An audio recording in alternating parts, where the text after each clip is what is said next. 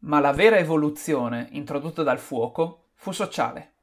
Accenderlo per ripararsi dal freddo notturno, per esempio, voleva dire crearne uno di dimensioni facilmente controllabili, in modo che potesse essere tenuto a bada dalle sentinelle mentre gli altri dormivano. Questo classico falò notturno divenne naturalmente anche punto di aggregazione e cucina, un luogo che faceva da perno a una comunità. Ma le sue dimensioni permettevano solo a un gruppo ristretto di avvantaggiarsene, tipicamente non più di una ventina di persone. Nasceva così l'unità sociale fondamentale della fase del fuoco, il clan, cioè gruppi di famiglie che condividevano buona parte del loro patrimonio genetico e vivevano in comunità. Con la fase del fuoco l'essere umano cessava quindi di essere primariamente un individuo che lavorava solo per se stesso, per diventare anzitutto parte di un gruppo sociale. E con i clan nasceva anche una prima concezione di lavoro, così come oggi viene comunemente inteso.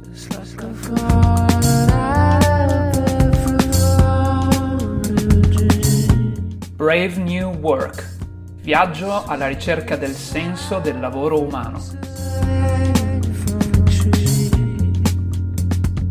Ben ritrovata o ben ritrovato anche oggi per una nuova puntata di Brave New Work.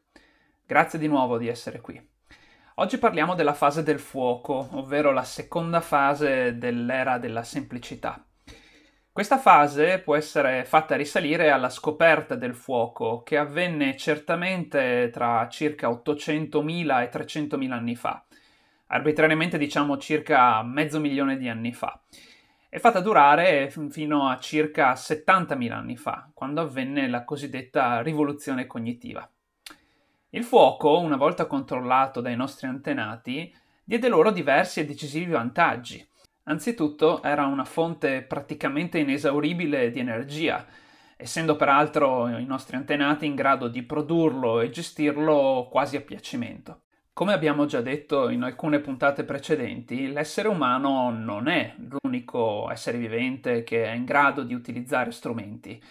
Oggi, per esempio, sappiamo benissimo che diversi tipi di primati, oppure i delfini, eh, anche alcuni tipi di polipi e diversi uccelli riescono ad utilizzare alcuni strumenti per raggiungere scopi immediati, specifici, e per rispondere a bisogni impellenti. Però sicuramente l'essere umano è l'unico in grado di eh, controllare il fuoco, che a differenza di altri strumenti è estremamente più flessibile e procura un'energia sicuramente molto maggiore. Questo, eh, a cascata, produsse tutta una serie di eh, opportunità favorevoli per i nostri antenati rispetto ad altre specie. Anzitutto ne favorì le migrazioni e generò un nuovo rapporto tra una specie e l'ambiente. Infatti eh, i nostri antenati non solo eh, ebbero più facilità a spostarsi da luogo in luogo e anche rimanere eh, in certi luoghi favorevoli per un periodo più prolungato rispetto a quando non avevano il controllo del fuoco, ma eh, erano anche in grado di modificare eh, proprio il luogo in cui risiedevano, per esempio eh, incendiando parti di foresta per eh, creare delle radure e cacciare eh, la selvaggina che passava di lì. Ecco, quindi per la prima volta una specie era in grado di modificare l'ambiente, seppure in piccolissime nicchie, e nonostante il fatto che comunque la natura aveva ancora una forza molto preponderante rispetto all'individuo e anche all'essere umano. Ovviamente questo si traduceva per eh, i nostri antenati anche nella capacità di difendersi dai predatori e quindi da eh, altre specie molto più attrezzate per la caccia e per lo scontro fisico. E anche questo era un cambiamento epocale, a pensarci bene. Infatti per la prima volta non era solo la forza fisica, la forza del corpo, a decretare chi poteva vincere uno scontro tra individui o tra specie. Un altro ancora dei benefici che portò ai nostri antenati il controllo del fuoco era la possibilità di ripararsi dal freddo. E non è una cosa da poco se ci pensate al fatto che eh, i nostri antenati dovettero affrontare ben quattro eh, periodi glaciali durante la loro evoluzione e quindi riuscire a sopravvivere alle rigide temperature, soprattutto una volta abbandonata l'Africa, era fondamentale. Anzi, probabilmente è solo grazie al fuoco che siamo riusciti a eh, passare ad alcuni eh, momenti particolarmente drammatici dell'evoluzione della Terra e anche della nostra specie. Cambiamenti ancora più fondamentali, però, probabilmente, sono quelli che sono meno intuibili, che meno ci vengono in mente in un primo momento. Il fuoco, per esempio, permette di variegare molto la dieta dei nostri progenitori. Infatti eh, si potevano per esempio cominciare a cuocere certi tipi di radici, di tuberi, di erbe, di funghi che prima non erano commestibili. E quindi questo riduceva il rischio di fame anche in momenti in cui, per esempio, la selvaggina non era così disponibile. E inoltre, rendendo quindi più efficiente eh, la capacità dei nostri antenati di procurarsi delle risorse del cibo, espanse il tempo libero dei nostri antenati. Osservando alcune tribù africane, gli antropologi, diciamo alla metà del secolo scorso, notarono con abbastanza sorpresa che in realtà lavoravano molto meno di quanto ci si potesse aspettare. Tipicamente dedicavano alla raccolta e alla caccia 15-20 ore a settimana, quindi meno della metà del tempo che spendiamo noi oggi in ufficio o in fabbrica.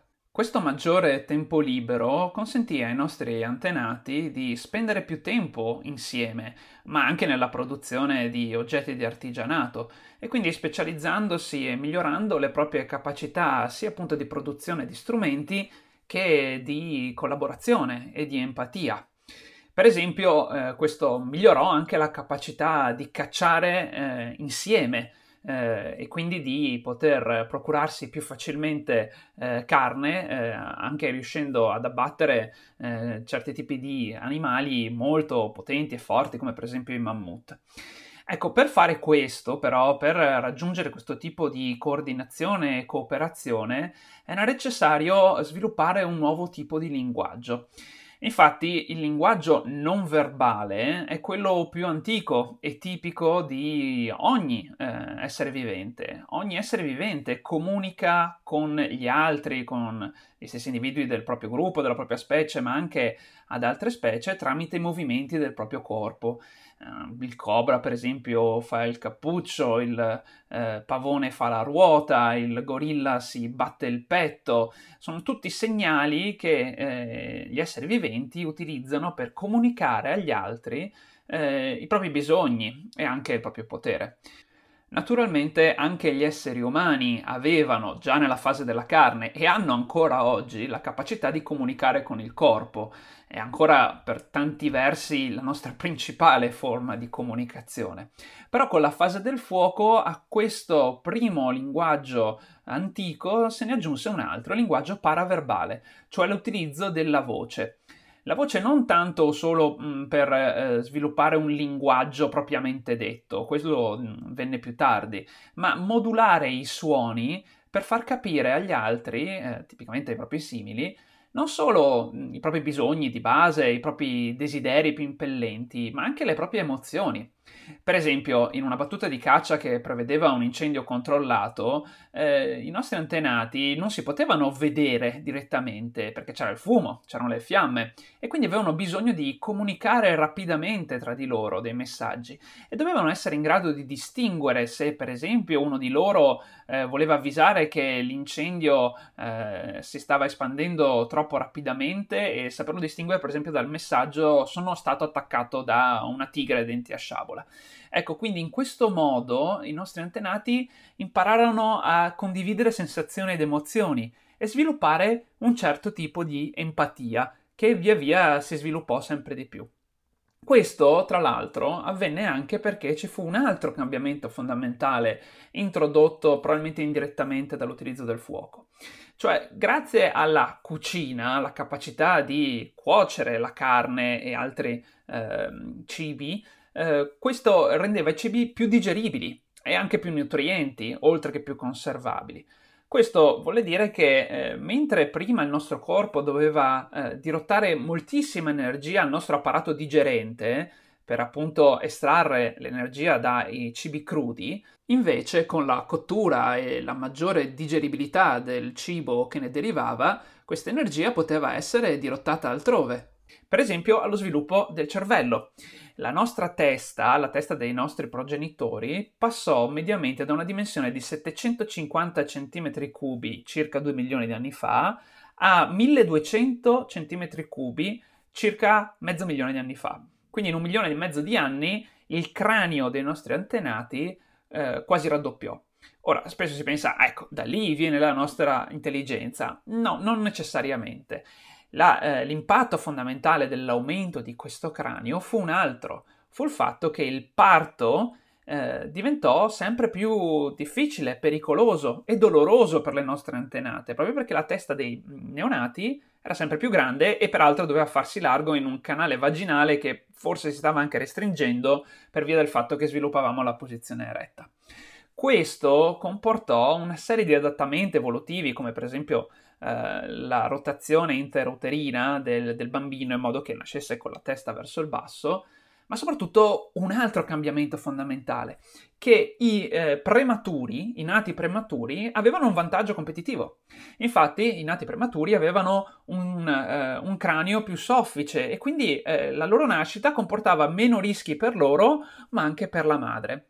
Questo fu un cambiamento fondamentale nella nostra specie, forse il più importante in assoluto, per via di almeno due motivi. Anzitutto che eh, noi abbiamo uno sviluppo cerebrale ehm, che avviene durante la vita, durante eh, l'esposizione con l'ambiente.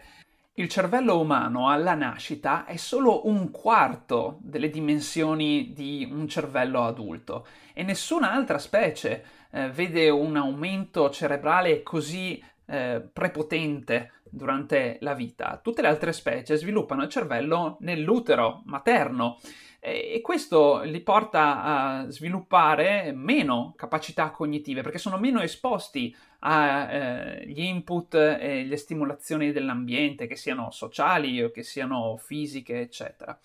Questo quindi aumentò moltissimo le capacità di apprendimento e cognitive dei nostri antenati e fu alla base per tanti aspetti dell'evoluzione cognitiva che oggi ci dà un vantaggio decisivo rispetto a tutte le altre specie, tanto più che una volta se vedevamo un orso ce la battevamo a gambe levate, mentre invece oggi le teniamo nelle, nelle, nelle gabbie degli zoo e magari anche qualche bambino può permettersi di schernirli.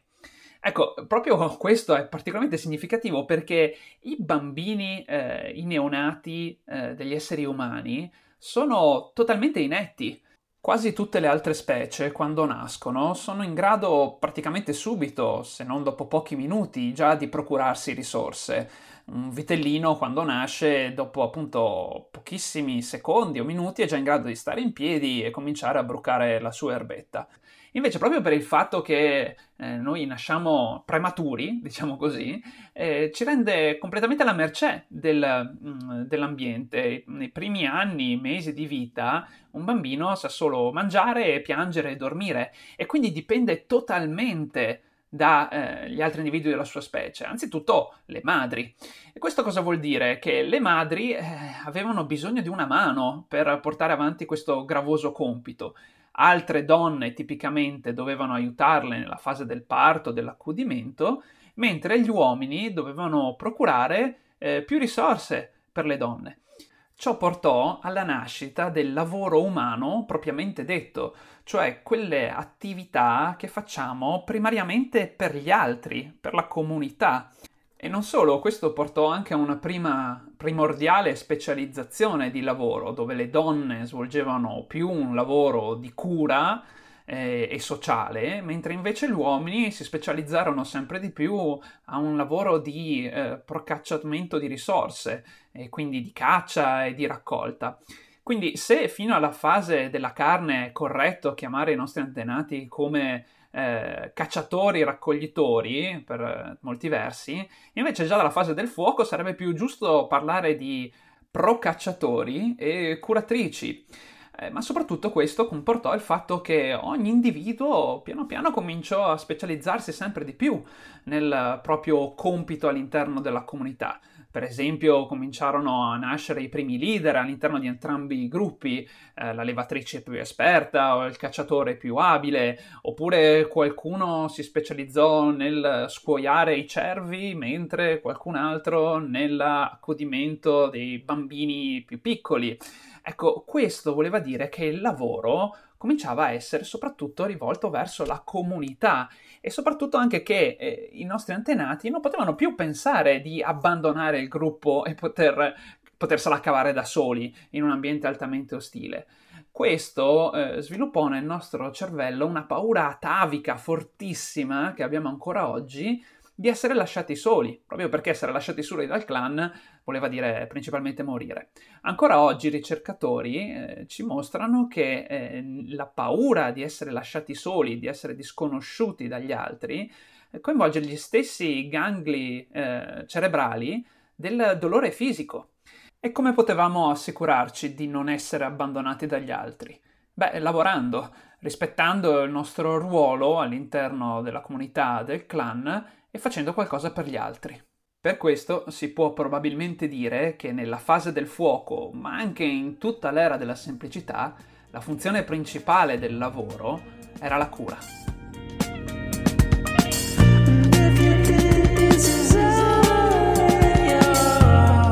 Grazie per aver ascoltato anche questa puntata. Ti ricordo che puoi scaricare il libro Brave New Work su tutte le principali librerie digitali. E se ti sta piacendo questo podcast, apprezzerei molto se volessi segnalarlo ai tuoi conoscenti o ai tuoi contatti social o magari lasciare una recensione. Ci sentiamo domani, grazie, ciao!